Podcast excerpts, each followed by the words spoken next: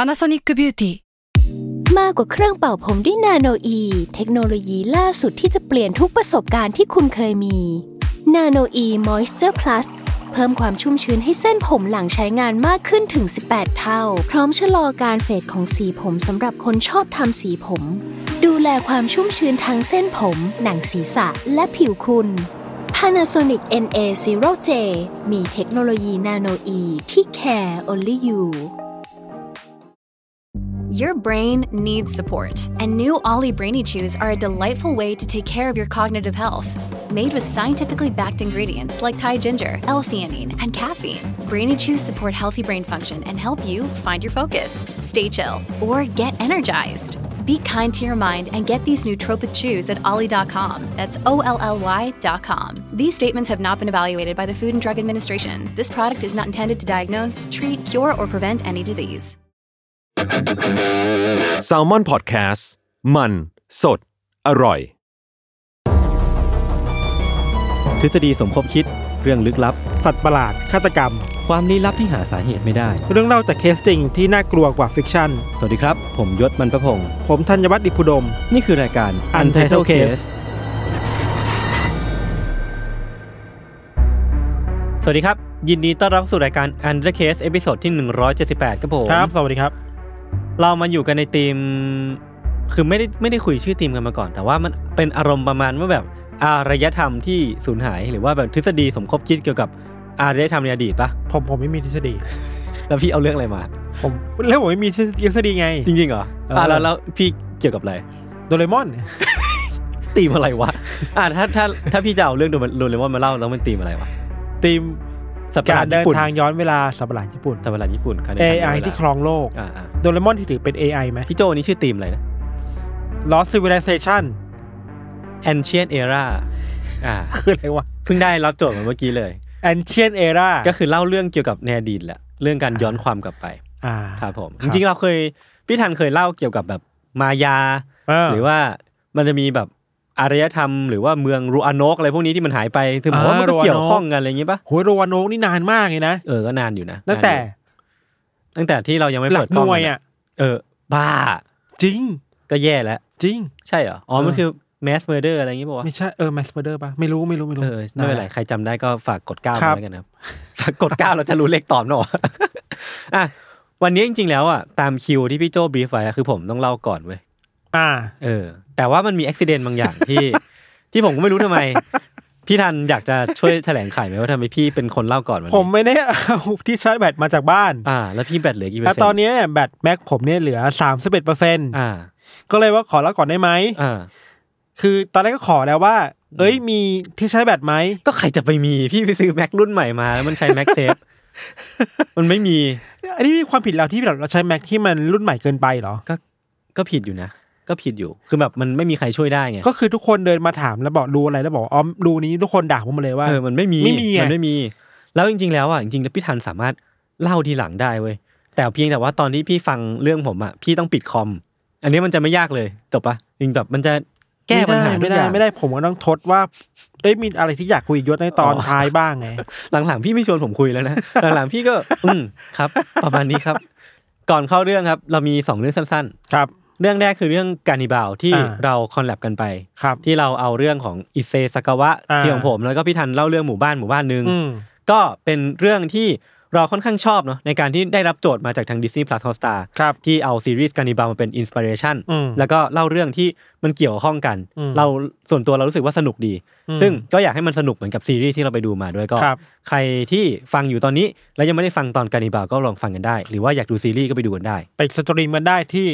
Disney Plus Hotstar ใช่ครับ ครับ อีกเรื่องคืออันนี้ครับแก้วน้ำ สปอนเซอร์เหรอ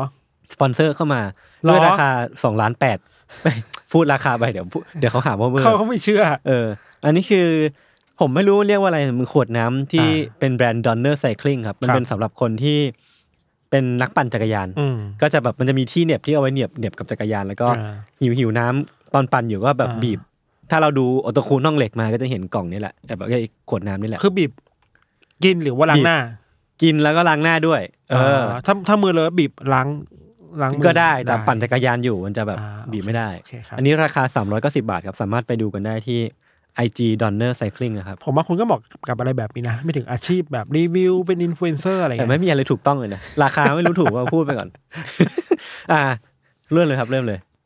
เรื่องของเราวันนี้จะเป็นเกี่ยวกับอารยธรรมอันหนึ่งที่สูญหายไปในป่าแอมะซอน ในทวีปอเมริกาใต้ ครับ ในอเมริกาใต้เนาะจริงๆตำนานเรื่องนี้ครับ มันถูกพูดถึงกันอย่างต่อเนื่องหลังจาก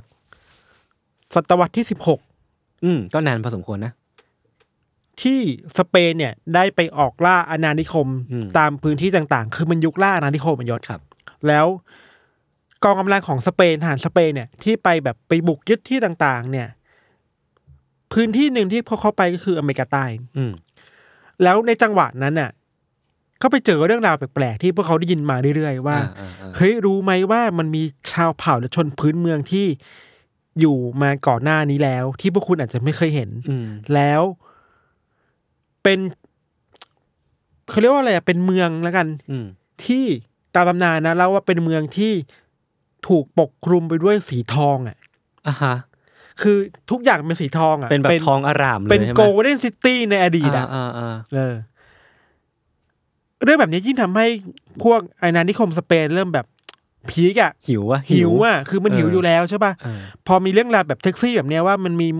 มันมีเมืองทองคำอยู่อ่ะ ครับ ก็ทำให้ผู้คนอยากจะออกไปพิชิต อืม อะไรเหล่านี้ อืม มากขึ้นเนาะ อืม ประเด็นคืออย่างนายศในช่วงที่สเปนบุกไปเริ่มพิชิตอารยธรรมในในอเมริกาใต้ครั ครับ บ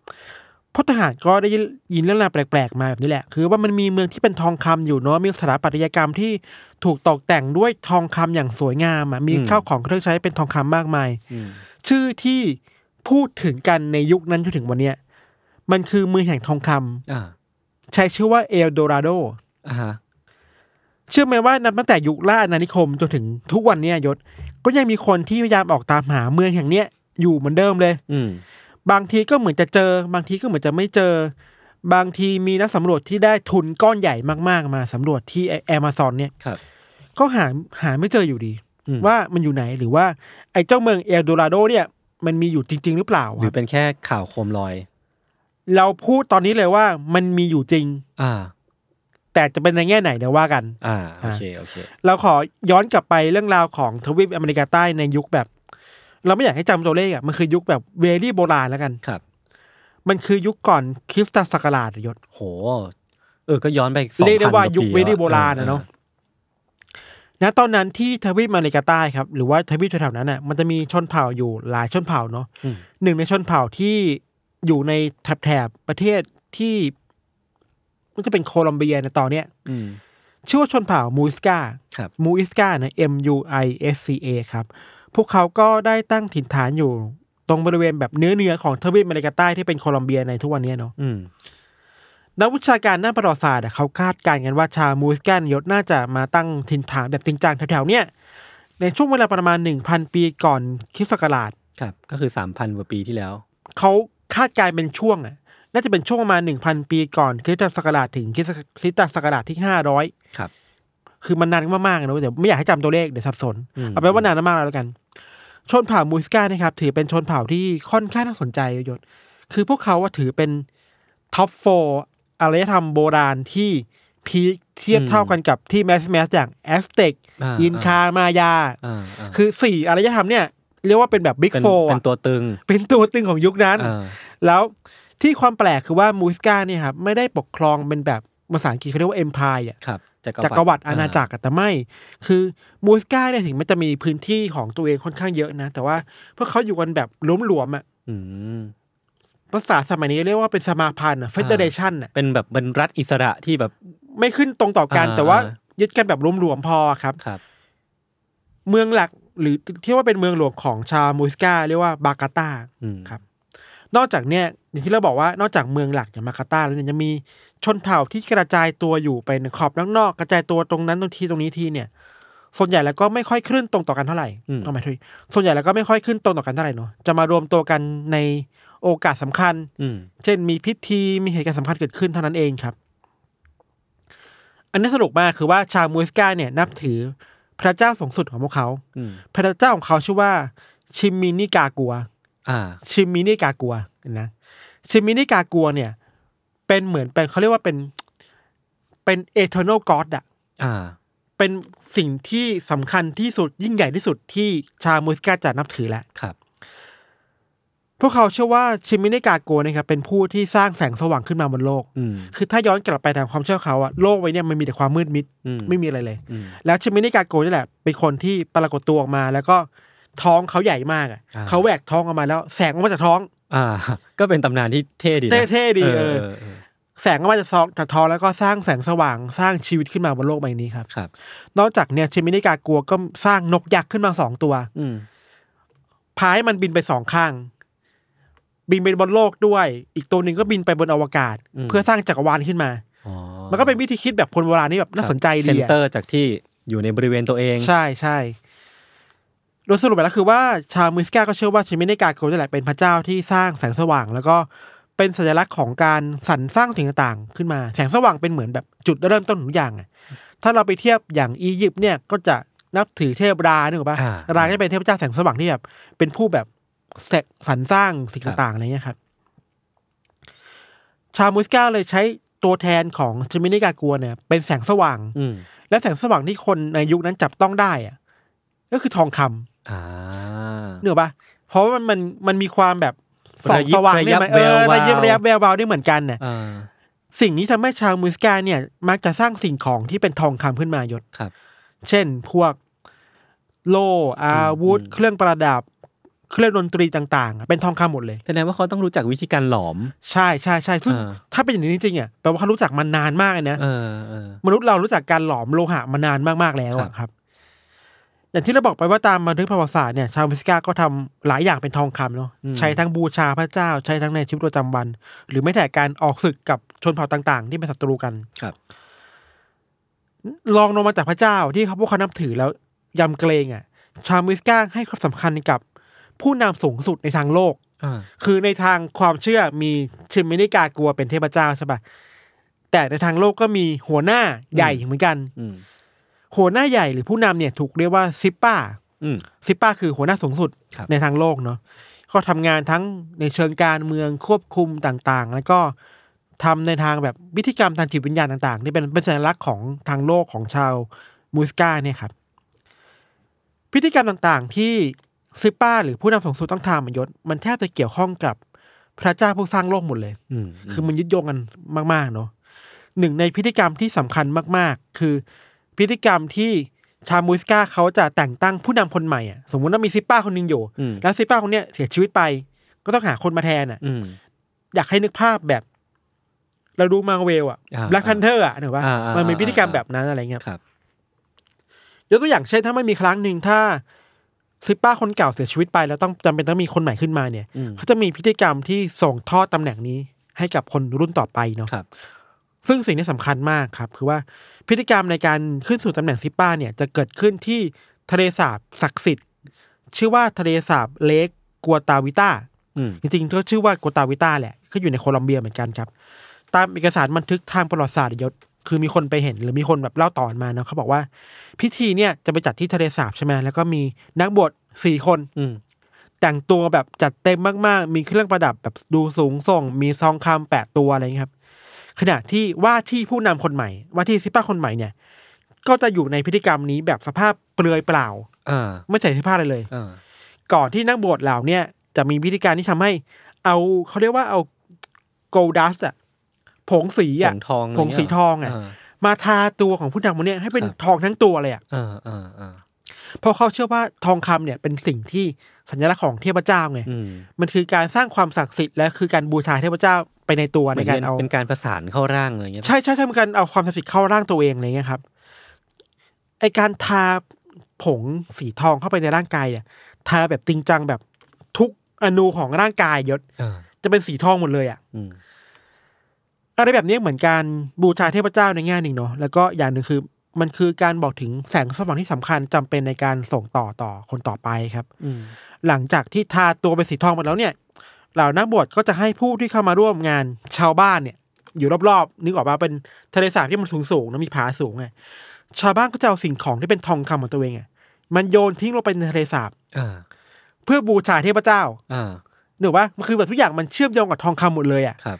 คนนี้มีสร้อยประดับเป็นทอง อัน คำ นี่มีแหวนมีอาวุธ เออ มีแหวนมีอาวุธมีโล่ อืม เอาเท่าที่ตัวเองมีมากที่สุดอะโยนลงไปในทะเลสาบนี้แบบไม่หยุดเลยนะเว้ย ครับ จนมาถึงช่วงท้ายของพิธีกรรมเนะครับ นักบวชก็จะทูชงทูชูธงขึ้นมาเป็นสัญลักษณ์ว่าหยุดได้แล้ว อืม แล้วจะมีการกล่าวคำปณิธานเขาเรียกว่าอะไรกล่าวคำปฏิญาณนะพอดีปฏิญาณ ขึ้นมาเพื่อยอมรับสถานะของซิปป้าคนใหม่ อืม แล้วก็จบพิธี คือมันเป็นพิธีที่ยิ่งยิ่งใหญ่มากอะ่ะ อืม ถูกปะ อืม มันมีทั้งการทาสีทองเข้าไปในผู้นำมันมีการโยนสิ่งที่เป็นทองคำลงไปในทะเลสาบอะครับ ครับ สิ่งเหล่านี้มันเป็นพิธีกรรมที่ค่อนข้างพิเศษเนาะและทำให้ทะเลสาบแห่งเนี้ยมันเป็นทะเลสาบทะเลสาบที่ศักดิ์สิทธิ์มาก อืม ๆ ซึ่งไอ้สีทองคำที่ทาบนตัวซิปป้านั่นแหละ มันถูกนำมาเล่าเรื่องต่อไปทางสเปนที่ไปพบเจอเรื่องราวเหล่านี้ครับพูดกันต่อปากปากต่อปากเนาะพิธีกรรมเนี่ยครับ ในตอนแรกเริ่มมันถูกเรียกว่าเอลฮอมเล่โดลาโด อืม ไอเอลฮอมเลอร์เนี่ยถ้าเราอ่านออกเสียงผิดอาจจะผิดก็ได้นะไอเอลฮอมเลอร์เอลฮอมเลอร์โดลาโดเนี่ย มันแปลว่า the golden man อ่า เดอะโกลเด้นแมนคือซิป้า อ่า คือคนน่ะ ที่ทาร่างตัวเองเป็นสีทอง ใช่ คือมันเรียกง่ายๆเนาะ อืม แต่พอเวลาเวลามันผ่านไปเรื่อยๆอ่ะพอมันมีคนมาเยือนเรื่อยๆ มาเล่าปากต่อปากอ่ะไอเดอะโกลเด้นแมนอ่ะมันเหลือแค่เอลโดราโดที่แปลว่าทองคำแทนเว้ย อ่าก็คือเป็นเดอะโกลเด้นแทน เออ มันไม่มีเมียแล้วอ่ะ อ่า คนไม่ได้ถึงแบบซิป้าคนนั้นแล้วอะครับ ครับ เรื่องราวความวุ่นวายเนี่ยมันจะเกิดขึ้นหลังจากนี้ยศคือว่า ม อารยธรรมนี้มันก็ผ่านล่วงเลยเวลาไปเรื่อยไม่มีจุดพีคมันมีจุดตกต่ำมันก็ไปเรื่อยๆของมันแต่ก็ยังมีคนที่สืบทอดอารยธรรมต่อมานะครับ เวลาเพิ่งผ่านมาถึงยุคของการล่าอาณานิคมอ่ะ อืม ชาวสเปนก็ได้เดินทางมาถึงแผ่นดินแถบนี้แหละ แล้วก็มาเจอกับชาวบูสกาเราเชื่อว่าในเวลานั้นเองครับอารยธรรมนี้ก็อยู่ในสภาพที่แบบทรงๆอ่ะ อืม ไม่ได้ยิ่งใหญ่มากขนาดนั้น แต่ก็ยังอยู่รอดต่อมาได้เนาะชาวสเปนก็ได้รู้จักกับชาวมูสกาแล้วเรียนรู้ว่าอ๋อมันมีตำนานเกี่ยวกับเอลโดราโดอยู่นะ อืม และรวมถึงพิธีกรรมที่เกิดขึ้นในทะเลสาบเนาะหลังจากนั้นนะครับ ก็เริ่มมีชาวยุโรปนอกจากสเปนอ่ะ คือมันปากต่อปาก เอ อ่ะ อมันเล่าต่อกันไปเรื่อยๆอ่ะ ชาวยุโรปก็เริ่มเดินทางมาถึงพื้นที่แถบนี้ เพื่อตามหาทองคำตามตำนานกันมากขึ้นเรื่อย อ่า ๆ บางคนอ่ะ มาถึงก็ค้นหาสักพัก หายสาบสูญไปเลย อ่า คือไปมีเรื่องกับชาวเผ่าอ่ะ ก็เลยแบบว่า โดนยิง เออ บางคนโดนยิงธนูอาบยาพิษก็มี บางคน ครับ ถูกฆ่าตายก็มีคือ มันไปลุกลานพื้นที่เขาอะครับ อืมอืม มีครั้งหนึ่งที่พีคมากคือว่ามีนักสำรวจชาวเยอรมันคนหนึ่งชื่อว่าจอร์จวอนสเปเยอร์เขาก็มายังป่าแอมะซอน อืม แล้วก็พื้นที่แถบเนี้ยพร้อมกับทหารกว่า 2,000 คน ครับ คือตั้งใจแล้วว่าฉันจะมาหาทองคำให้ได้ มาบุกเลยอ่ะ สุดท้ายไม่เจอทองคำกลับไป ที่สำคัญคือว่ามีทหารที่รอดกลับไปอ่ะแค่ 80 คนอะ ก็คือเกือบหมด เกือบหม เสียชี ด วิตหมดเลย เกือบหมดคือจากสองพันเหลือแปดสิบคนน่ะ ครับ เข้าใจว่ามันก็มีปัญหาหลายอย่าง เช่น โรคระบาด อืม รวมถึงการต่อสู้กับคนพื้นเมืองเนาะ เออการไม่ชินภูมิภูมิอากาศสภาพ อืม พื้นที่มันก็ อืม แบบว่ามีมีผลเนาะ มันมีโรคเยอะที่เจอในป่าและคนยุโรปมันไม่เคยเจอมา ครับ นะครับ ในช่วงล่าอาณานิคมเนี่ยครับยศก็มีชาวยุโรปอีกอีกหลายชุดอะที่เดินทางมาแถบเนี่ยแล้วเดินทางมาเพื่อสตอรี่ของทองคำโดยเฉพาะครับ อ่า เป้าหมายสำคัญเลยคือว่าต้องการเอาทองคำกลับไปให้ได้ อืม โอเคแหละ พวกเขาก็เจะหลักฐานบางอย่างที่เช่น ผู้คนที่นี่ยังมีเครื่องประดับ ยังมีสิ่งของประดับเป็นทองคำอยู่นะ แต่สิ่งที่เขาต้องการจริงๆก็คือ มันมาเพื่อกดปราบอะไรบางอย่างของผู้คนที่เนี่ยมากดขี่แล้วเอาทองคำกลับไปอ่ะมันคือนิสัยของอาณานิคมแหละยุคล่านะยุคล่าอาณานิคมยุคนั้นเนาะสิ่งที่นักล่าอาณานิคมพบคือว่า เวลาไปถามหาเอลโดราโดจากคนพื้นเมืองจากชาวมูสกาที่ยังหลงเหลืออยู่เนี่ย อืม ทุกคนก็จะบอกว่ามันไม่มีหรอก อืมอืม ทุกคนก็บอกมันไม่มีเมืองทองคำอะไรที่คุณต้องการน่ะ ทุกคนจะพูดไปว่าอย่างเดียวคือ สิ่งที่พวกเราเล่าคุณฟังได้ มันคือพิธีกรรมที่ทะเลสาบ อืม แค่นั้นเลย อืม มีแค่นั้น แต่ว่านึกถึงความแบบกระหายของพวกล่าอาณานิคมมา เออ พอมันรู้ถึงพิธีกรรมนี้มันมีการโยนทองคำลงไปในทะเลสาบอะ แต่ว่าใต้ก้นทะเลสาบมันจะต้องมีแบบทองคำอยู่ ใช่ จำนวนมาก สิ่งที่เกิดขึ้นคือว่าพวกชาวยุโรปหรือพวกนักล่าอาณานิคมแบบเนี้ยเดินทางไปที่ทะเลสาบกัวตาวิต้า ครับ กันเยอะมาก อ่า ไปกันเรื่อยๆ สิ่งที่กองกำลังชาวยุโรปทำคือบุกไปทะเลสาบ แล้วก็ขุดเอาทองคำที่อยู่ใต้ทะเลขึ้นมาเป็นของตัวเอง อืม พูดแบบนี้อาจจะไม่เห็นภาพเท่าไหร่ แต่เราเล่าเห็นเห็นความน่ากลัวมากขึ้นคือว่า ในตอนต้นนะครับพวกชาวยุโรปทำเพียงแค่สั่งทหารของตัวเองอะ่ะ อืม เอาตะกร้าน้ำอ่ะไปวิดน้ำออกมา อ่า แล้วเพื่อเอาแบบเอ้ยมันมีทองคำติดมาหรือเปล่า แค่นั้นเนาะ ออ แต่พอมันได้น้อยเขาก็เริ่มเปลี่ยนวิธีการที่โหดขึ้นเรื่อยๆยศ อย่างเช่นในปี 1545 เนี่ย มีทหารจากสเปนชุดหนึ่ง ได้บังคับชาวมูอิสกาที่เป็นพื้นเมืองอะ่ะให้พวกเขาอ่ะไปวิทย์น้ำออกมาให้กับชาวยุโรปไปคือไปบังคับเขาอ่ะ อันนี้ ไป คือเป็นการใช้แรงงาน ใช้แรงงานจริง ๆ แล้วทำอย่างเนี้ยสามเดือนติดต่อกันอ่ะ อืม ใช้แรงงานคนท้องถิ่นน่ะจนสุดท้ายก็สามารถวิทย์วิทย์น้ำประมาณได้จำนวนมากประมาณหนึ่งแล้วก็จะทองคำอีกประมาณหนึ่งก็เอากลับไปขายต่อที่ยุโรปได้ ครับ อีกกรณีหนึ่งคือเกิดขึ้นในปี 1580 นะ มีนักธุรกิจที่ทุ่มทุนสั่งให้คนเนี่ย เจาะคลองอะยศ อืม ออกจากทะเลสาบเนี่ย เพื่อระบายน้ำออกจากทะเลสาบให้ได้มากที่สุดไว้ย โอ้โห เออ ไอการไอการเจาะคลองครั้งเนี้ทำให้น้ำในทะเลสาบเหลือเพียงแค่ 20 เมตร อืม นับจากก้นอ่ะ อืม ทั้งที่มันอยู่แบบสูงมากเนาะ นี่คือการทำลายแบบธรรมชาติเลยนะ แล้วทำ เนี่ย ลายทะเลสาบที่คนพื้นเมืองคิดว่ามันคือทะเลสาบที่ศักดิ์สิทธิ์ของพวกเขาอ่ะ เออรวมถึงระบบนิเวศในป่าด้วย ใช่ ยังมีหนักกว่านั้นอีกว่าในปี 1898 มีบริษัทในอังกฤษครับในลอนดอนนะที่ตั้งขึ้นมาเพื่อการขุดทะเลสาบกัวตาวิต้าโดยเฉพาะ อื้อหือ สิ่งที่ทำคือไปไกลที่สุดเลยคือ มีการขุดอุโมงค์ใต้น้ำอะ อืม แล้วไอ้การขุดอุโมงค์ครั้งเนี้ยสามารถระบายน้ำออกจากทะเลสาบได้ทั้งหมดเลยอะ โอ้โห ไม่เหลือน้ำเลยในทะเลสาบแห่งนี้อะ โอ้โห แต่ที่เหลือคือแผ่นดินแห้งๆ เพราะมันไม่เหลือสารอะไรแล้วอะ ครับ แล้วเข้าใจว่าทีมชุดเนี่ยเอาทองคำกลับไปได้แค่ 80 ดอลลาร์ โอ้โห คือไม่คุ้ม คือไม่คุ้มแล้วก็ล้มละลายจนเวลาต่อมาก็แบบ อืม เวนกรรมกรรมมันตามทันน่ะเนาะ อืม แต่ที่เกิดขึ้นคือว่ามันคือการหาผลประโยชน์จากธรรมชาติ อืม หาผลประโยชน์จากที่ที่ชนพื้นเมืองเขาเรียกเชื่อว่ามันคือสิ่งศักดิ์สิทธิ์อะ เออ จากความเชื่อของผู้คนน่ะ อะไรแบบเนี้ยมันคือการหาผลประโยชน์เข้าตัวเองมากๆเนาะ ครับ จนสุดท้ายแล้วรัฐบาลของโคลอมเบียก็ออกกฎหมายขึ้นมาในเวลาต่อมาแล้วว่าโอเคเราห้าม อืม ห้ามทุกคนมายุ่งนะ หลังจากนั้นเราจะฟื้นฟูทะเลสาบนี้ให้มันปกตินะ อืม ซึ่งตอนนี้ก็ปกติแล้ว อืม ครับ ไอ้ตำนานการตามหาโกลเด้นซิตี้เมืองทองคำในตำนานยศ อืม มันก็เริ่มจากความเข้าใจผิดว่าไอเอลโดราโดเนี่ยที่มันคือควรจะเป็นคนคนหนึ่งอ่ะ เออเออ มันถูกบอกต่อกันผิดๆอ่ะ เออ จนกลายเป็นว่าเอลโดราโดคือเมืองทองคำ ทั้งเมืองจะเป็นแบบสุกสร้างจากทองคำหมด เออ เลย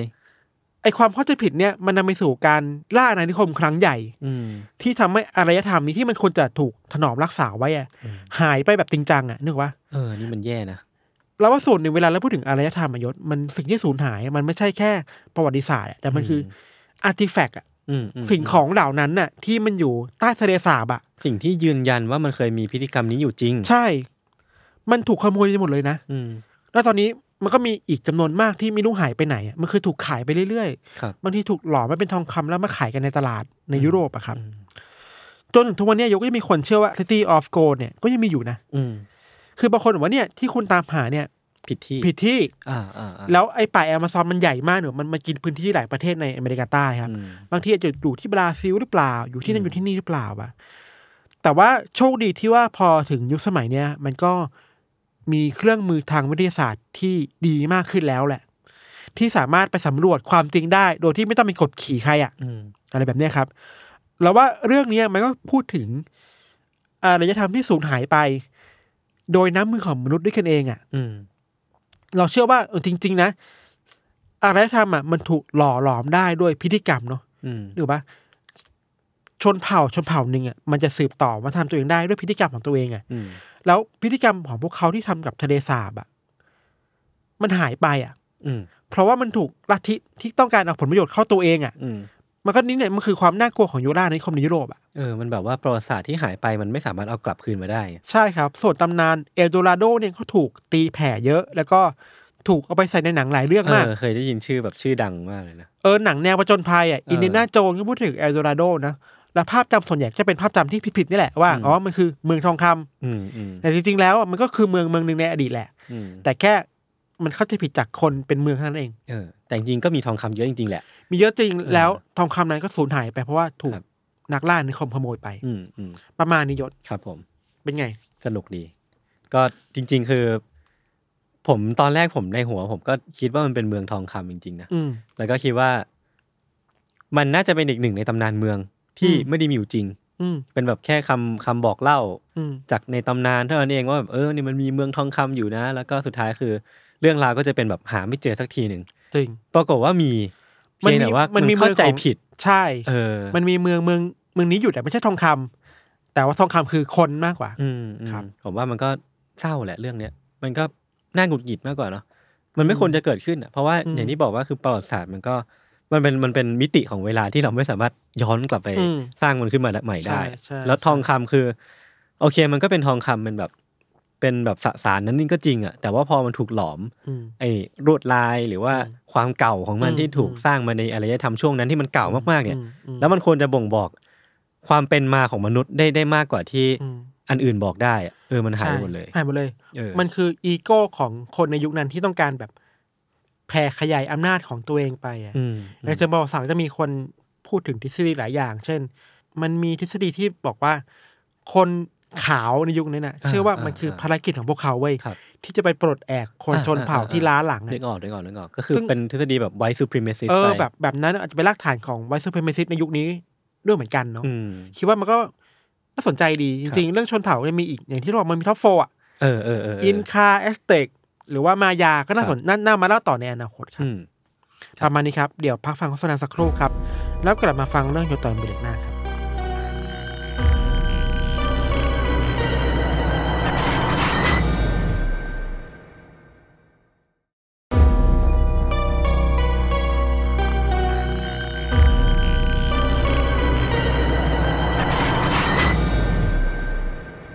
โอเค กลับมาอยู่ในเบรกที่ 2 ของรายการ Under Case ตอนที่ 178 ครับผม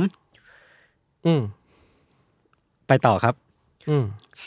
โอเคครับ คือเรื่องที่ผมนำมาเล่าในวันเนี้ยฮะอะไรนะ ตอบโต้คุณไม่ได้มากเท่าไหร่ ทำไมอะ เพราว่า Wi-Fi เสีย ก็ไม่ต้องเล่น พี่ก็ปิดพับจอไปมันมันมีปัญหาอะไรเนี่ย มันไม่ต้องเปิดอะไรก็ได้ เนี่ยพี่เปิดดูอะไร อ่ะงั้นผมเล่าเลยนะ พี่จะปิดคอมไหม อ่ามามามามามา มามา เขา มา คนเขา มา ฟังคุณอยู่เขารอคุณอยู่นานแล้ว มมมมโอเคครับ เรื่องที่ผมนำมาเล่าวันเนี้ยมันมาจากสารคดีที่ผมไปดูมา อืม มันชื่อว่า Ancient Apocalypse ม คือจากชื่อเนี่ยก็พอจะเดาๆได้นะ ว่ามันหมายถึงอะไร อืม คือมันแอนเชียมันก็คือแบบอารยธรรมในอดีต หรือว่าความเก่าแก่ความโบราณ ครับ อพอลิปส์มันคือแบบมหันตภัย หรือว่าการทำลายล้างโลกหรือว่าแบบเออ คือถ้ามันเป็นคำที่มันเป็นคำที่เรามักจะเห็นกันในหนังแอคชั่นหรือว่าหนังหนังหนังทำลายล้างโลกที่เห็นกันบ่อยๆเนาะ อืม คือพูดแบบง่ายๆคอนเซปต์กว้างๆก่อนเลยคือว่าสารคดีเนี้ยมันดำเนินเรื่องแล้วก็ produced by คนที่ชื่อว่าเกรแฮมแฮนค็อกผมจะเรียกเขาว่าแฮนค็อกละกัน ครับ คือเขาเนี่ยนิยามตัวเองว่าเป็นอาชีพน่าสนใจมาก เป็นนักข่าวด้านโบราณคดี อืม คือแบบว่าไม่ได้ตัวเองไม่ใช่เป็นแบบอาร์เคโลจิสหรือว่าเป็นนักโบราณคดี อืม แต่ตัวเองเนี่ยเป็น journalist ครับ ที่ทำข่าวเกี่ยวกับโบราณคดี แล้วก็ อืม ทำการ investigate หรือว่าสืบสวนเกี่ยวกับเรื่องนี้นะครับ อืม ในสารคดีเนี่ยแฮนค็อกเนี่ยเขาได้นำเสนอแนวคิดที่เขามั่นใจ แล้วก็ศึกษามาตลอด 30 กว่าปี อืม ในชีวิตเขาเนี่ยมันเป็นทฤษฎีที่เชื่อว่าย้อนกลับไปเมื่อประมาณ 12,000 ปีก่อน คือนานแบบนานโคตรๆอะมันเป็นช่วงปลายๆของยุคน้ำแข็ง เป็นปลายปลายไอซ์เอจแหละเป็นตอนที่ทั้งโลกเนี่ยถูกปกคลุมไปด้วยน้ำแข็งนะครับ คือได้ยึดจากบทเรียนประวัติศาสตร์ที่เราเรียนกันเนี่ยก็จะพบว่าในช่วงเวลานั้นน่ะมันมีมนุษย์อยู่ก็จริง แต่ว่าส่วนใหญ่เนี่ยมนุษย์ใช้ชีวิตหรือว่าวิถีชีวิตเนี่ยเป็นแบบฮันเตอร์กาเซอร์หรือว่าแบบไม่ได้มีอารยธรรมไม่ได้เป็นเมือง เกษตร ทั้ง กรรมถูกปะ ถูกต้องถูกต้อง อ่า มีทั้งโฮโมเซเปียน มีโฮโมนีแอนเดอร์ทัลหรือว่ามีโฮโมนู่นนี่นั่นเต็มไปหมดเลย ครับ แต่ส่วนใหญ่เนี่ยพวกเขาก็จะไม่ได้ไม่ได้ถูกบันบันทึกเอาไว้ว่าเป็นพวกที่เจริญก้าวหน้าทางวัฒนธรรมมากนักในช่วงเวลานั้นนะนะครับ อืม คือนั่นแหละคือการล่าสัตว์เพื่อเอาชีวิตรอดเนี่ยคือเป็นเปอร์เซ็นต์เกือบทั้งหมดของวิถีชีวิตของของมนุษย์ในช่วงนั้น อืม แต่สิ่งที่แคนคอกมั่นใจมาก ๆ แล้วก็นำเสนอในสารคดีเนี่ยคือว่าเขาเชื่อว่าในช่วงเวลานั้นน่ะในช่วงเวลาที่มนุษย์ในมนุษย์กำลังแบบล่าสัตว์กันอยู่เนี่ยมันมีมนุษย์บางกลุ่ม หรืออาจจะเป็นสิ่งมีชีวิตบางกลุ่ม อืม อาจจะไม่ใช่มนุษย์ก็ได้ ที่จเจริญก้าวหน้ากว่ามนุษย์ทั่วไป และพวกเขาเนี่ย อืม มีเมืองขนาดใหญ่ที่มีวัฒนธรรม มีอารยธรรมเป็นของตัวเอง อืม มีความรู้ทางด้านสถาปัตยกรรม แล้วก็เทคโนโลยีที่ก้าวหน้า อืม มีความรู้ด้านดาราศาสตร์ และก็วิทยาศาสตร์ที่รุดหน้าอย่างรวดเร็วอย่างที่พวกเราที่มองกลับไปเนี่ย ไม่มีวันเชื่อเลยว่าเนี่ยคือสิ่งที่เกิดขึ้นเมื่อ1 2 0 0 0ปีก่อน ผมผมผมเริ่มเดาได้ละ อย่าพึ่งอย่าพึ่ง แต่แล้ววันหนึ่งครับ มันก็มีภัยพิบัติครั้งใหญ่ อืม ที่ส่งผลให้น้ำท่วมใหญ่ในทุกพื้นที่ อืม อันนี้คือเกิดขึ้นทั่วโลกเลยนะพี่ทัน แล้วก็อารยธรรมเหล่านั้นน่ะก็จมหายไปในก้นทะเล คือเรียกได้ว่าพัดซากเหล่าเนี้ยลงมาในก้นทะเล นั่นเป็นสาเหตุว่าทำไมเราถึงไม่เห็นร่องรอยของสิ่งเหล่านั้น เกิดขึ้นในปัจจุบันใน ครับ พื้นที่ทั่วโลกเลย เพราะว่าถ้าจะเห็นจริงๆอ่ะมันต้องมุดลงไปใต้น้ำแล้วก็ไปดูว่าข้างใต้ข้างใต้น้ำมันมีอะไรบ้าง มันก็เลยเหลือไว้เพียงแค่ซากแล้วก็ร่องรอยกับคนที่รอดชีวิตมาได้พี่ทัน ครับ ซึ่งแฮนค o อกเล่าต่อว่าเหล่าผู้รอดชีวิตเนี่ยก็ได้เริ่มออกเดินทางไปยังพื้นที่ต่างๆ ทั่วทั้งโลก จากจุดศูนย์กลางที่อาจจะเคยอยู่สักที่หนึ่งเขาเริ่มออกเดินทางไปที่อเมริกา ยุโรป อเมริกาใต้ เอเชีย แล้วก็แพร่กระจายองค์ความรู้ต่างๆเนี่ยให้กับทั้งโลก ครับ องค์ความรู้เหล่านี้มันคือสิ่งที่เขาเรียนรู้มาตลอดช่วงเวลาที่ผ่านมา ทั้งเรื่องวิทยาศาสตร์เรื่องดาราศาสตร์เรื่อง อืม การสร้างเมืองอะไรใดๆเนี่ยเขาวางรากฐานให้กับทั่วทั้งโลก เพื่อให้สามารถรับมือกับภัยพิบัติที่อาจจะเกิดขึ้นในอนาคตก็ได้ ครับ คือพอพูดมาถึงตรงเนี้ยมันฟังดูเป็นทฤษฎีที่ยิ่งใหญ่มากๆเว้ยแล้วก็มันจะพลิกหน้าประวัติศาสตร์ถ้าหากมันเป็นจริง ซึ่งในสารคดีชุดทั้ง 7 ตอนที่ผมไปดูมาเนี่ยแฮนค o อกก็จะพาคนดูเนี่ยไปเยี่ยมยังสถานที่ต่างๆทั่วโลก ที่เขาเชื่อว่ามันเป็นเศษซากอารยธรรมของมนุษย์ในช่วงเวลาที่เขาหมายถึงก็คือ1 2 0 0 0 ปีก่อนนั่นแหละ ครับ แล้วก็ผมคงไม่เล่าทั้งหมด แต่ว่าคงจะเล่าแค่บางเมืองที่ผมรู้สึกว่าน่าสนใจแล้วกันเนาะ คือตอนที่หนึ่งเนี่ยเขาพาไปที่เกาะชวาประเทศอินโดนีเซีย อืม คือใกล้บ้านเรามากเว้ย อืมอืม เขาพาไปถึงตรงนั้นมันเป็นสถานที่บนภูเขาที่ชื่อว่ากูนุงบาดัง อืม กูนุงบาดังเนี่ยภาษาอินโดมันแปลว่าภูเขาแห่งแสง อืม หรือว่าภูเขาแห่งการตรัสรู้ อืม คือถ้าเราเดินทางไปตอนเนี้ยสมมติพี่ทันบินไปเกาะชวาแล้วก็เดิน อืม ขึ้นไปกูนุงบาดังเนี่ย อืม ก็จะแบบเดินขึ้นบันไดไป ลักษณะภูเขาอ่ะมันจะเหมือนเป็นเนินเนินๆไว้ยพี่ทันเป็นเนินปุ๊บมันก็จะสูงขึ้นไปเป็นเนินเนินเนินเป็นขั้นเหมือนเป็นเนินขั้นบันได ค่อยๆสูงขึ้นไปเรื่อยๆ จนสุดท้ายเนี่ยด้านบนสุดเนี่ยมันจะเป็นพื้นที่ราบ อันนี้ถ้าใครดูใน YouTube มันน่าจะมีอินเสิร์ตภาพอยู่เนาะมันจะเป็นที่ราบที่เหมือนเป็นสี่เหลี่ยมผืนผ้า อืม ก็แบบเป็นแนวยาวสูงไปแต่ก็ไม่ได้กว้างมากเนาะทีเนี้ยมันก็เป็นภูเขาที่ไม่ได้มีอะไรพิเศษมากคือรูปทรงก็ปกติทั่วไป แต่ทีเนี้ยสิ่งที่มันพิเศษมากๆของภูเขากุนุงบาดังเนี่ย มันคือมันเต็มไปด้วยก้อนหินที่เป็นรูปทรงหกเหลี่ยมอะเต็มไปหมดเลยเว้ย อืม หกเหลี่ยมคือหน้าตัดมันอะจะเป็นหกเหลี่ยม มันคือหกเหลี่ยมโดยตั้งใจปะ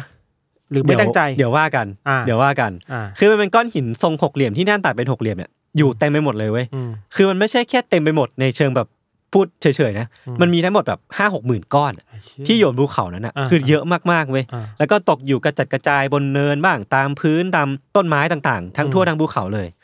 หินเหล่าเนี้ยในสารคดีนำเสนอว่าจริงๆแล้วเนี่ยมันอาจจะเป็นแค่หินภูเขาไฟ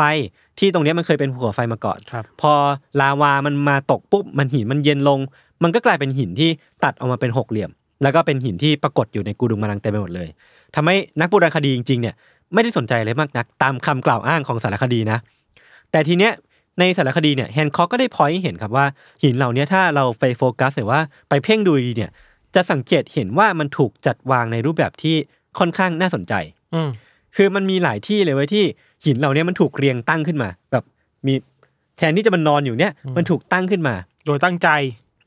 ดูจะตั้งใจ อ่า ตั้งมาปุ๊บมันไม่ใช่แค่เสาเดียวเว้ย อืม ตรงเนี้ยสมมติมีมีตั้งมาตรงนี้ปุ๊บห่างไปประมาณห้าเมตรเนี่ยมันมีเสาอีกอันตั้งอยู่ อืม มันเหมือนเป็นประตู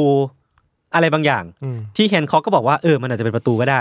บางอันเนี่ยมันก็เป็นหินที่เรียงต่อกันจนกลายจะเป็นแบบห้องที่เป็นกั้นห้องสี่เหลี่ยมผืนผ้าเอาไว้ ครับ หรือว่าบางอันก็จะแบบสูงเรียงสูงขึ้นเป็นกำแพง เป็นกำแพงเนินอ่ะที่ดูออกว่าเหมือนเป็นการสร้างประการอะไรบางอย่าง แล้วถ้าสมมติว่าเราดูจากระยะห่างระหว่างหินแต่ละก้อนที่มันซ้อนกันนะพี่ทัน แล้วก็ความยาวของหินที่มันเท่ากันเกินจนเกินไปเนี่ยประมาณ 1.6 เมตรอะไรประมาณเนี้ยพูดง่ายๆคือสิ่งที่แพนคอกกำลังจะสื่อให้เราเข้าใจอย่างที่พี่ทันพูดเลยว่า หินเหล่าเนี้ยถ้ามองว่าเป็นธรรมชาติก็มองได้ แต่มันจะบังเอิญเกินไปหรือเปล่าที่มันถูกจัดวางด้วยฟอร์เมชันแบบนี้ ครับ สิ่งที่เขาเสนอคือว่ามันจะมีคนกลุ่มคนบางกลุ่มที่เป็นคนเอาหินเหล่าเนี้ยลงมาจากข้างล่างเว้ยลงมาจากที่ไหนก็ไม่รู้อะ ขึ้นมาจาก แบก ล่าง ขึ้นเขาขึ้นมา อ่าอ่า แล้วก็เอามาสร้างประการหรือว่าสร้างสถาปัตยกรรมบางอย่างบนนี้ ซึ่งพอซูมเอาท์มาดูไกลๆใช้โดรนถ่ายเข้าไปเนี่ย ก็จะพบว่าสิ่งที่อยู่บนกูนุงบาดังเนี่ยชั้นบนสุดเนี่ยแล้วก็สิ่งที่รูปทรงของหินมันกำลังจะบอกเราอะแฮนคอกบอกว่ามันคือ อาจจะเป็นรูปทรงของพีระมิดที่อยู่บนยอดภูเขา อืม เออซึ่งถ้ามันเป็นแบบนี้จริงๆอ่ะเรียกได้ว่ามันมันน่าตื่นเต้นมากเลยนะเว้ยถ้าเรานึกถึงภาพพีระมิดที่กีซ่าพีระมิดกีซ่าหรือว่าที่อียิปต์หรือว่าที่นู่นที่นี่อ่ะ อืม มันก็จะบนทะเลทรายอาจจะอยู่ในป่าบ้าง อืม แต่เนี่ยมันคือพีระมิดบนบนยอดภูเขาเว้ย ขอไฟ เออ คือพีระมิดบนกูนุงบาดังเนี่ยมันจะมีลักษณะที่แตกต่างจากที่อียิปต์หรือที่อื่นๆ เพราะว่ามันจะมีลักษณะเป็นขั้นบันได มันจะไม่ใช่สามเหลี่ยมแบบนี้นะ อืม ไม่ใช่สามเหลี่ยมแบบ อืม เออผม อ่า ไม่รู้ อ่า เรียกว่าอะไรอะ อ่าอ่า เออแต่ว่ามันจะเป็นขั้นบันไดปุ๊บขึ้นมาปุ๊บหักหักองศานิดนึงขึ้นขึ้นขึ้นขึ้นไปอีกอะไรเงี้ยเออแล้วก็บนสุดเนี่ยมันจะไม่ใช่สามเหลี่ยมแต่ว่าเป็นพื้นราบที่ผมได้อธิบายไปตอนต้นเนาะเออซึ่งดูจากหินดูจากฟอร์เมชันเนี่ยมันเหมือนป้าแฮนค็อกเชื่อว่ามันน่าจะเป็นสถานที่ที่ใช้ในการทำพิธีอะไรบางอย่าง ครับ แล้วก็แฮนค็อกเนี่ยยังเล่าต่อว่ามันมีการสำรวจเพิ่มเติมในพื้นที่นี้ด้วยเนาะโดยใช้อุปกรณ์ที่มันเหมือนเป็นอุปกรณ์วัดคลื่นกระทบข้างล่างเนี่ยเพื่อสำรวจพื้นที่ว่าข้างในภูเขา หรือพูดง่ายๆคือข้างใต้พีระมิดเนี่ยมันซ่อนอะไรบางอย่างเอาไว้หรือเปล่า คือถ้ามันเป็นพีระมิดจริงๆเนี่ยตามตามที่เราเห็นตามอียิปต์อะข้างในนั้นน่ะมันจะมีอะไรซ่อนอยู่ อืม เขาก็เลยตั้งข้อสมมติฐานว่า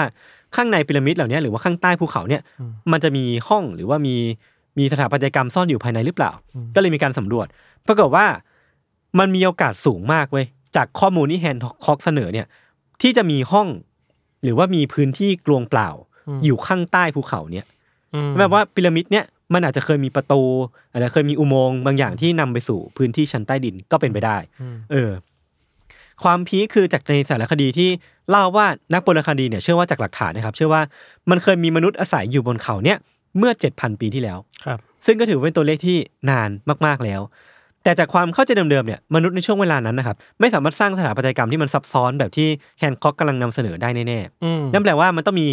ข้อมูลไหนสักอันที่ผิด อืม จะเป็นสถาสถาปัตยกรรมที่แฮนค็อกเชื่อว่ามันคือพีระมิด อืม หรือว่าเป็นความหลักฐานที่นักโบราณคดีเชื่อว่าเนี่ยคือ 7,000 ปี อืม ไม่อันใดอันหนึ่งก็ต้องผิด แต่แฮนค็อกเนี่ยยังทำให้เราเหลือจะเชื่อขึ้นไปอีกอย่างหนึ่งคือว่า เขานำหลักฐานจากนักสำรวจคนหนึ่งที่เคยมาสำรวจที่กุนุงปะดังอะครับ ครับ ที่เคยใช้อุปกรณ์ขุดดิน ขุดสำรวจดินของพื้นที่ตรงเนี้ย แล้วก็พบว่าในในชั้นดินที่ลึกประมาณ 15 เมตรเนี่ย บอกว่าที่เนี่ยอาจจะถูกสร้างขึ้นตั้งแต่ 11,600 ปีก่อน เก่าไปอีก เก่าขึ้นไปอีก อ่า จากเดิมที่ 7,000 ปีดูจะเป็นเป็นไปไม่ได้แล้วเนี่ย อ่า คราวนี้มันเก่าขึ้นมาอีกเว้ย ครับ แล้วถ้าสมมติว่าเราขุดลึกไปกว่านนั้นอ่ะพบว่าที่เนี่ยอาจจะถูกสร้างขึ้นตั้งแต่สองหมื่นสี่พันปีก่อน ก็บี้อีก คือเก่าขึ้นไปอีกเก่าขึ้นไปอีกอ่ะ อ่าฮะ แล้วแบบว่าถ้ามันเป็นจริงขึ้นมาเนี่ยมันจะค่อนข้างน่าตื่นเต้นเลย เพราะว่า ทักษะเทคโนโล ใช่ใช่ยีที่ ใช่ คนยุคนั้นมีไม่น่าจะทำแบบนี้ได้ ใช่ใช่มันจะเก่ากว่าพีระมิดที่เก่าที่สุด อืม ที่นักโบราณคดีเชื่อว่ามีบนโลกเนี้ย ครับ เก่ายิ่งขึ้นไปอีก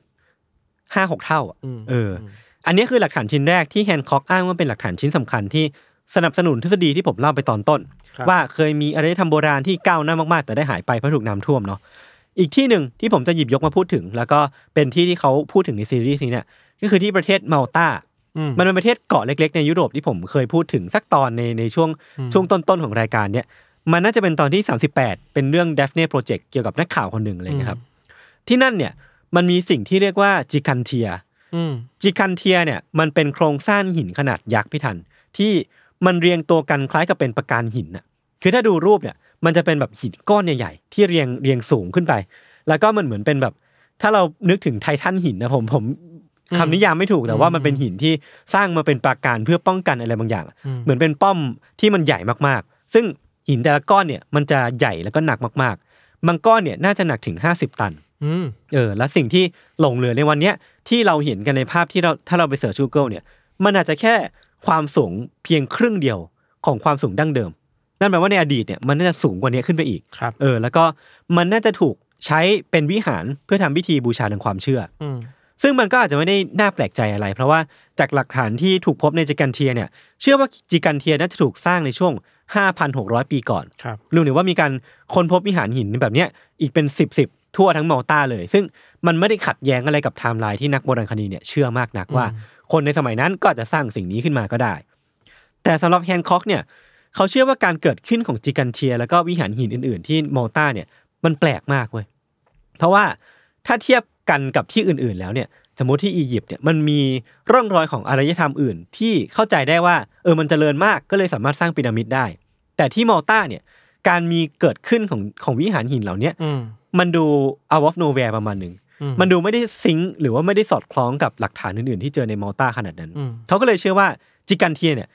จู่ๆมันจะต้องตั้งขึ้นมาของมันเอง จู่ๆปุ๊บวันหนึ่งตื่นมามันจะมีจิกันเทียเนี่ยสร้างขึ้นมา โดยเทคโนโลยีด้วยความก้าวหน้าที่คนในมอลตาเนี่ยไปเรียนรู้มาจากที่ไหนไม่รู้ในชั่วข้ามคืน มันดูแปลกแยกจากสภาพดั้งเดิม ใช่ใช่ใช่เพราะว่ามันดูสร้างได้ยากดูซับซ้อนแล้วก็ลำบากเกินกว่าที่คนในยุคนั้นเนี่ยจะทำได้ในทันที ครับ เขาก็เลยเชื่อว่าคนที่สร้างวิหารหินในมาลตาพิทัน น่าจะต้องเดินทางมาจากแผ่นดินใหญ่ ในช่วงเวลาที่มาลตาเนี่ยมันยังเชื่อมต่อกับแผ่นดินใหญ่อยู่ อืม คือมันมีน้ำท่วมหรือว่าระดับน้ำทะเลเนี่ยมันสูงขึ้นเรื่อยๆในช่วงเวลาที่ผ่านมา อืม ก็เลยมาลตาก็เลยกลายเป็นเกาะ แต่มันมีชุอยู่ช่วงเวลาหนึ่งพิทันที่มาลตาเนี่ยเคยเป็นเป็นแผ่นดินที่เชื่อมต่อกับแผ่นดินใหญ่อยู่คือเชื่อมต่อกับซิซิลีที่อิตาลีเนาะช่วงเวลานั้นน่ะมันคือหนึ่งหมื่นสี่พันปีก่อน อีกแล้ว เออคือเลขมันซ้อนทับกัน อืม ปุ๊บมันก็จะค่อนข้างสอดคล้องหรือว่าชี้นำไปทางทฤษฎีที่แฮนคอกนำเสนอ เขายังเชื่อว่าคนจากแผ่นดินใหญ่เหล่าเนี้ยเดินทางมาที่มอลตาแล้วก็สร้างวิหารหินต่างๆ เพื่อใช้ในจุดประสงค์เฉพาะบางอย่างด้วย ครับ ในสารคดีเนี่ยเล่าว่าถ้าสังเกตดีๆพี่ทัน วิหารหินทั้ง 19 แห่งในมอลตาเนี่ยมันไม่มีอันไหนที่หันประตูไปทางทิศเดียวกันเลย อืม บางอันหันไปทางนี้บางอันตุ๊ดตุ๊ดตุ๊ดตุ๊ดๆๆๆค่อนข้างเอียงไปเรื่อยๆเว้ย อืม คือเขาก็เลยตั้งข้อสังเกตว่าหลักการในการหันของมอลตาเอ้ยหรือว่าวิหารหินเนี่ยมันคืออะไรกันแน่ ซึ่งเขาก็เสนอออกมาว่า หลักการและเหตุผลที่สารคดีเล่าคือว่ามันเป็นเหตุผลทางด้านดาราศาสตร์เป็นหลัก เพราะว่าวิหารวิหารหินเหล่าเนี้ยมันจะหันหน้าตรงกับดาวซิริอุส อืม ซึ่งเป็นดาวที่สว่างที่สุดในตอนกลางคืนนั่นเอง คือตำแหน่งดาวที่มนุษย์เห็นเนี่ยมันจะเปลี่ยนไปเรื่อยๆในแต่ละปี เพราะว่าโลกมันมีองศาในการหมุนที่เปลี่ยนไปเรื่อยๆเนาะ คือมันก็ทำให้พวกเขาเนี่ยสร้างวิหารหินเหล่าเนี้ยเพื่อ track location ของดาวซิลิอุสบนบนบนท้องฟ้านั่นเอง แล้วดาวซิลิอุสเนี่ยไม่ทัน ในความเชื่อของชาวอียิปต์เนี่ยมันเป็นสัญญาณที่บอกว่าแม่น้ำไนายเนี่ยกำลังจะท่วม อืม คือนั่นแปลว่าถ้าสมมติวิหารหินเหล่าเนี้ยมันถูกสร้างขึ้นมาเพื่อจับตาดูดาวซิลิอุสจริงๆเนี่ยมันจะเป็นสิ่งที่ใครก็ตามที่เป็นคนสร้างมันเนี่ยกำลังจะบอกว่า ให้พวกเขาเฝ้าดูการการปรากฏตัวของดาวซิลิอุสให้ดี เพราะว่ามันอาจจะมีอุทกภัยเกิดขึ้นในอนาคต อืม อย่างเช่นที่เขาถูกชำระล้างไปในอดีตก็ได้นึกออกไหมามันเป็นแบบทฤษฎีที่เขาสร้างขึ้นมา อืม จริง ๆ แล้วเนี่ยมันจะมีอีกหลายที่เลยที่สารคดีพาไปดูในใน Ancient Apocalypse เนี่ยเนาะทั้งอุโมงค์ใต้ดินที่ตุรกี มีเนินประหลาดรูปงูที่อเมริกาที่เขาก็เชื่อว่าเป็นสัญญาณที่บ่งบอกถึงอุทกภัยเช่นกัน รวมถึงว่ามันมีความเป็นไปได้ของนครแอตแลนติสที่หายไป อืม ที่มันไปเชื่อมโยงกับความลึกลับของโลกบางอย่างที่มันเป็นสิ่งที่เรียกว่าบิมินีโรสพี่ทัน อืม มันจะเป็นใต้ทะเลที่หมู่เกาะบาฮามาสเนี่ย อืม มันจะมีชั้น มันจะเป็นการเรียงตัวของหินน่ะที่มันเหมือนเป็นถนนเรียงยาวเข้าไปแล้วมันก็ลึกเข้าไปในในในมหาสมุทร ครับ เขาก็เลยเชื่อว่าสิ่งเนี้ยมันคือร่องรอยหรือว่าซากที่บ่งบอกว่าเคยมีอยู่ของแอตแลนติส ถนนสู่แอตแลนติส เอออะไรประมาณนั้นใช่ใช่แล้วก็มีอีกที่อื่นๆที่แฮนค o อกเนี่ยเชื่อว่าเป็นหลักฐานสำคัญที่บอกว่าในช่วงเวลาที่นักโบราณคดีเนี่ยเชื่อว่ามนุษย์ส่วนใหญ่ยังเป็นฮันเตอร์การ์เทอร์อยู่เนี่ยมีอารยธรรมที่เจริญก้าวหน้า อืม อย่างที่ผมได้เล่าไปตอนต้น ในตอนท้ายๆของซีรีส์เนี่ยแฮนค o อกได้เสนอทฤษฎีที่ที่มาของน้ำท่วมใหญ่ครั้งเนี้ยที่เขาเชื่อว่ามันชำระล้างทุกอย่างบนโลกทิ้งไปแล้วก็รีเซ็ตโลกใหม่เนี่ยว่ามันเกิดจากอุกกาบาต ไดโนเสาร์ยุคนั้นเหรอ คล้ายๆกัน เขาบอกว่าเป็นอุกกาบาตแบบเดียวกับที่เกิดขึ้นกับการสูญพันธุ์ครั้งใหญ่ของไดโนเสาร์ อืม แต่คราวเนี้ยมันตกมาในช่วง 1 2 0 0 0 ปีก่อนเว้ย อืม มันตกมาจากนอกโลกแล้วก็ส่งผลให้เกิดน้ำท่วมใหญ่ทั่วทั้งโลก อืม แต่ว่าสาเหตุที่นักโบราณคดีเนี่ย มันไม่มีหลักฐานที่สนับสนุนทฤษฎีนี้ของเขาอะว่ามันเคยมีอุกกาบาตตกครั้งใหญ่เนื่อเมื่อ 1 2 0 0 0 ปีก่อนอะเขาบอกว่าอะไรรู้ปะเขาบอกว่าสาเหตุที่มันไม่มีร่องรอยตกกระทบอะเพราะว่าอุกกาบาตเนี่ยมันมาตกลงภูเขาน้ำแข็งเว้ย อ่า เออ มาตกลงภูเขาน้ำแข็ง อ่าอ่าอ่านึกออกแล้ว แล้วมันก็เลยกระจายแล้วทุกอย่างมัน อ่า ละลายหายลงไปในทะเลหมด เออก็เป็นน้ำแข็งหมดเลย ถูกต้อง อ่า ซึ่งมันก็ส่งผลให้เกิดน้ำท่วมใหญ่ทั่วทั้งโลกได้อยู่ดี ครับ แต่ว่าไม่มีร่องรอยเหลืออยู่ แล้วเขาก็นำเสนอทฤษฎีนี้แบบว่าเนี่ยแหละ กูเจอทฤษฎีที่แบบ แม่งมัดฮุกกูแล้ว อ่าอ่าอ่า เออ กูต้องมัดใจหรือว่าหว่านล้อมคนทั่วทั้งโลกให้เชื่อในทฤษฎีกูได้แน่ๆ ครับ อย่างไรก็ตามครับ ถ้าสมมติว่าฟังมาถึงตรงเนี้ยเรารู้สึกคล้อยตาม หรือว่าอยากที่จะไปดูสารคดีต่อเนี่ย ผมอาจจะต้องเล่านิดนึงถึงสถานการณ์ของทฤษฎีนี้ ในวงการโบราณคดีของโลกนี้เนาะ อืม รวมทั้งตัวแฮนค o อกเองด้วย ที่ในฐานะผู้นำเสนอเนี่ย เขาเองก็ไม่ได้มีเครดิตขนาดนั้นที่ดีขนาดนั้นที่จะนำเสนอเรื่องราวเรื่องราวเหล่านี้และคนจะเชื่อนะครับ อืม คือถ้านำชื่อของเกรแฮมแฮนค o อกเนี่ยไปเซิร์ชในวิกิพีเดีย มันจะเป็นข้อความที่แนะแนะนำตัวว่าเขาเนี่ยเป็นนักเขียนชาวอังกฤษที่นำเสนอเรื่องราวสูโดเซนติฟิก อ่ะ หรือ เขา ว่า บอกแล้วนี่ เออ หรือว่าเป็นเรื่องราววิทยาศาสตร์เทียมเทียมๆ สับปลอม เออ ใช่ อ่า นั่นแหละที่ทำให้ทั้งซีรีส์ของ Ancient Apocalypse เนี่ยมันถูกเรียกร้องโดยเหล่านักโบราณคดีทั่วโลกเว้ย อ่า แล้วก็คนในแวดวงเนี่ยให้ Netflix เนี่ยที่เป็นคนฉายเรื่องนี้อยู่เนี่ย อืม เปลี่ยนหมวดหมู่จากสารคดีด็อกิเมนทารีเนี่ยให้กลายเป็น science fiction ไปซะ อืม มันจะได้ไม่ต้องมีข้อพิพาทที่คนมานั่งถกเถียงกันว่านี่คือเรื่องจริงหรือเปล่าเพราะว่า อืม สิ่งที่ มันผิ แฮนดหมวด ค o อกนำเสนอเนี่ยมันไม่มีมูลเลยเว้ย อืมอืม มันแทบจะเป็นทฤษฎีที่เขาสร้างขึ้นมาด้วยตัวเองจาก อืม หลักฐานที่มันไม่ได้น่าเชื่อถือขนาดนั้น อืม คือหลังจากที่ซีรีส์เนี้ยมันออนแอร์เมื่อปีที่แล้วพี่ทัน มันก็ตกเป็นกระแสอย่างมาก คือมีผู้เชี่ยวชาญมากมายเนี่ยพร้อมใจกันออกมาแหกว่าซีรีส์เนี้ยมันนำเสนอข้อมูลคมลอยหรือว่ามั่วซั่วยังไง ทัวร์ลงทัวร์ลง ถูกต้องถูกต้อง มันเริ่มต้นจาก attitude ของแฮนค็อกที่เขาเปิดซีรีส์มาเลยนั่งนั่งอยู่หน้ากล้องแล้วก็พูดพูดแบบตรงไปตรงมาเลยว่า อืม นักโบราณคดีเนี่ยที่ไม่เชื่อในทฤษทฤษฎีของเขาเนี่ยเป็นพวกขวางโลกอะเป็นพวกพวกหัววลานอ่ะ อ่า เป็นพวกคอนเซอร์เวทีฟที่ อ่า ไม่กล้าที่จะเปิดรับอะไรใหม่ อ่า ๆเออแล้วก็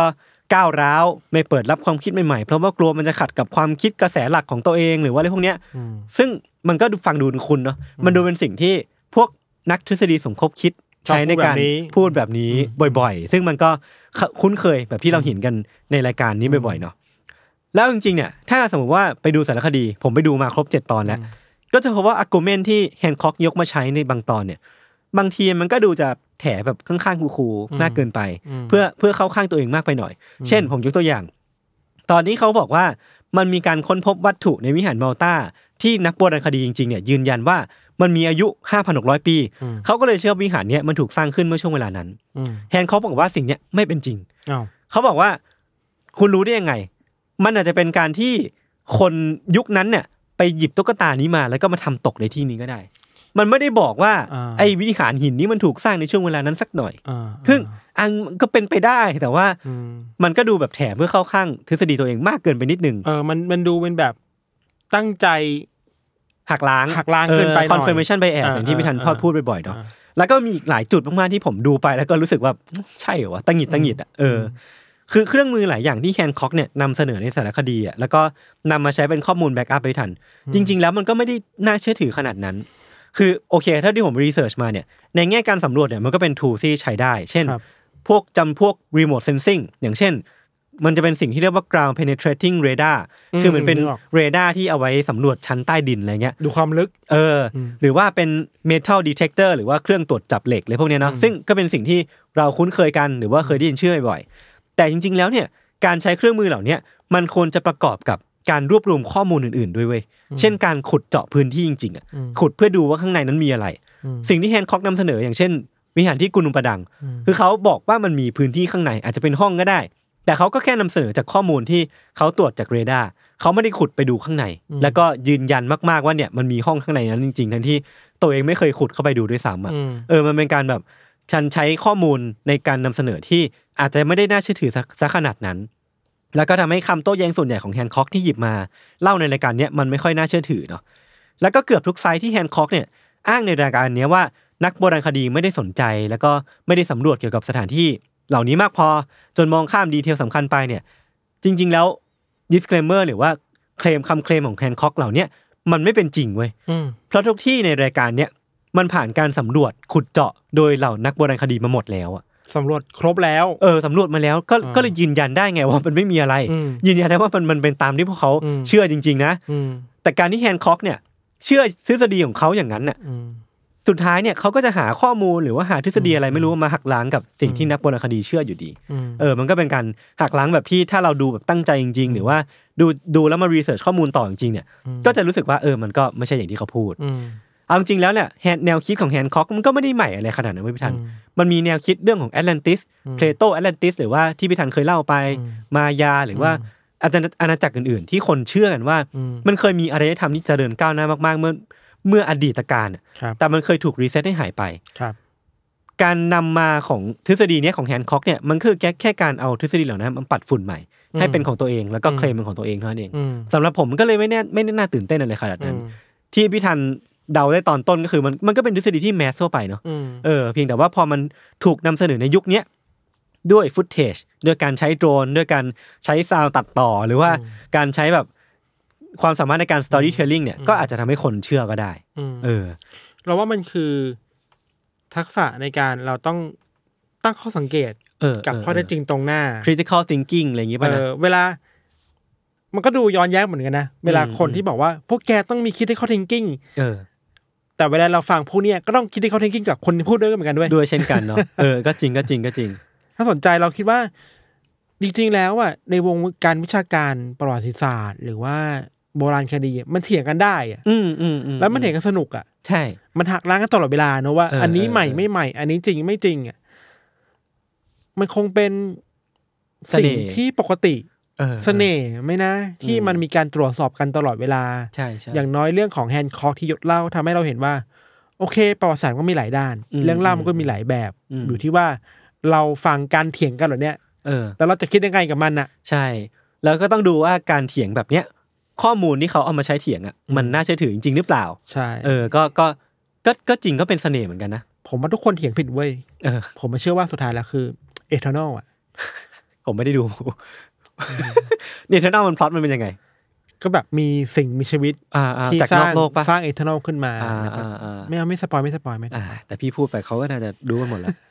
เอาจริงๆแล้วว่าสิ่งหนึ่งที่ผมทดเอาไว้อะ อ่า อยากคุยต่อเกี่ยวกับเรื่องเนี้ย อ่า คือมันเป็นเรื่องของการมีอยู่ของซีรีส์เนี่ยในสตรีมมิ่งชื่อดังอย่าง Netflix อืม มากกว่า คือมันมันอยู่ในฐานะสารคดี คือถ้าไปเซิร์ชดูเนี่ย มันจะถูกเลเบลไว้ว่าด็อกิเมนทรีเลย อืม คือผมรู้สึกว่ามันเป็นเรื่องที่น่าพูดถึงเหมือนกัน เพราะว่าคนที่ดูซีรีส์เนี่ยโดยความเข้าใจว่าเนี่ยมันคือสารคดีอะ อืม ก็อาจจะเข้าใจว่าสิ่งที่แฮนค็อกนำเสนอคือเรื่องจริง อืม เออถ้าไม่ได้ไปรีเสิร์ชต่อไม่ได้ไปเซิร์ชต่อเนี่ย ก็อาจจะคิดว่าเอ้ยเนี่ยแหละคือเรื่องจริง เมื่อหนึ่งหมื่นหนึ่งหมื่นสองพันปีก่อนมีอาอารยธรรมอยู่จริงนะ แล้วก็นำข้อมูลเนี้ยไปเผยแพร่ต่อ อืม เออผมก็เลยคิดว่า มันน่าจะไม่ได้ต่างอะไรกับทฤษฎีสมคบคิดอื่นๆ มั้งที่อาจจะมีกลุ่มคนบางกลุ่มที่ไปรีเสิร์ชมา แล้วก็มีมีเดียของตัวเองแล้วก็นำเสนอไป อืม เออก็เลยคิดว่า มันก็เข้าใจการเรียกร้องของของเหล่าเหล่านักโบราณคดีเหมือนกัน ที่ไม่ได้บอกว่าเรื่องนี้ไม่ไม่ไม่ควรจะอยู่ใน Netflix นะ เพียงแต่ว่าเลเบลให้ถูกว่ามันคือ science fiction เท่านั้นเอง อืม เอออันนี้ในมุมผมนะ มอีกอย่างคืออาจจะไม่เกี่ยวกับดราม่าเหล่านี้เรารู้สึกว่าเวลาเราดูสารคดีครับ อืม เราต้องทรีตมันว่าสารคดีเหล่าเนี้ยมันไม่ใช่เพียวแฟกหรือมันไม่ใช่ อ่ามั มันไม่ได้มีแค่ข้อเท็จจริงอย่างเดียว มัน เออ มีความเห็นด้วยนะ ก็จริงก็จริง แล้วเราไม่สามารถรับมันมาว่า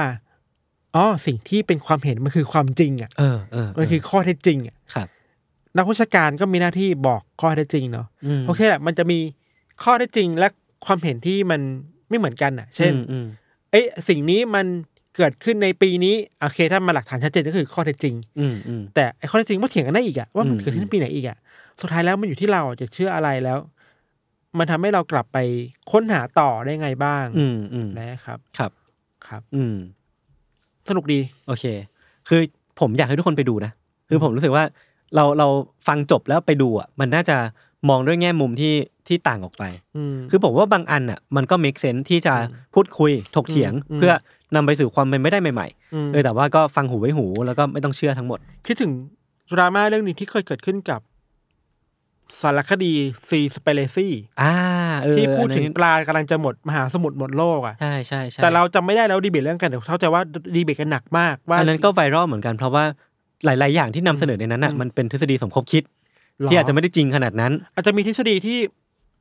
เรียกว่าถูกโต้แย้งได้ เออเออเอออ่าโอเคงั้นวันนี้ก็ประมาณนี้ครับ ครับ ก่อนไปดูอะหรือว่าพอพอพอฟังจบปุ๊บเนี่ยผมอยากเคลมไว้อย่างหนึ่งคือว่าผมไม่ใช่ผู้เชี่ยวชาญด้านโบราณคดีนะ อืม ก็ถ้าสมมติว่าใครไปดู ก็ควรจะไปรีเสิร์ชต่อ ครับ ก็อย่าฟังผมทั้งหมดนะครับ ครับ ติดตามรายการ u n d e r t a s e ของเราทั้งสองคนได้ทุกช่องทางของ s m a r t Cast ครับผม วันนี้ผมสองคนลาไปก่อน สวัสดีครับ สวัสดีครับ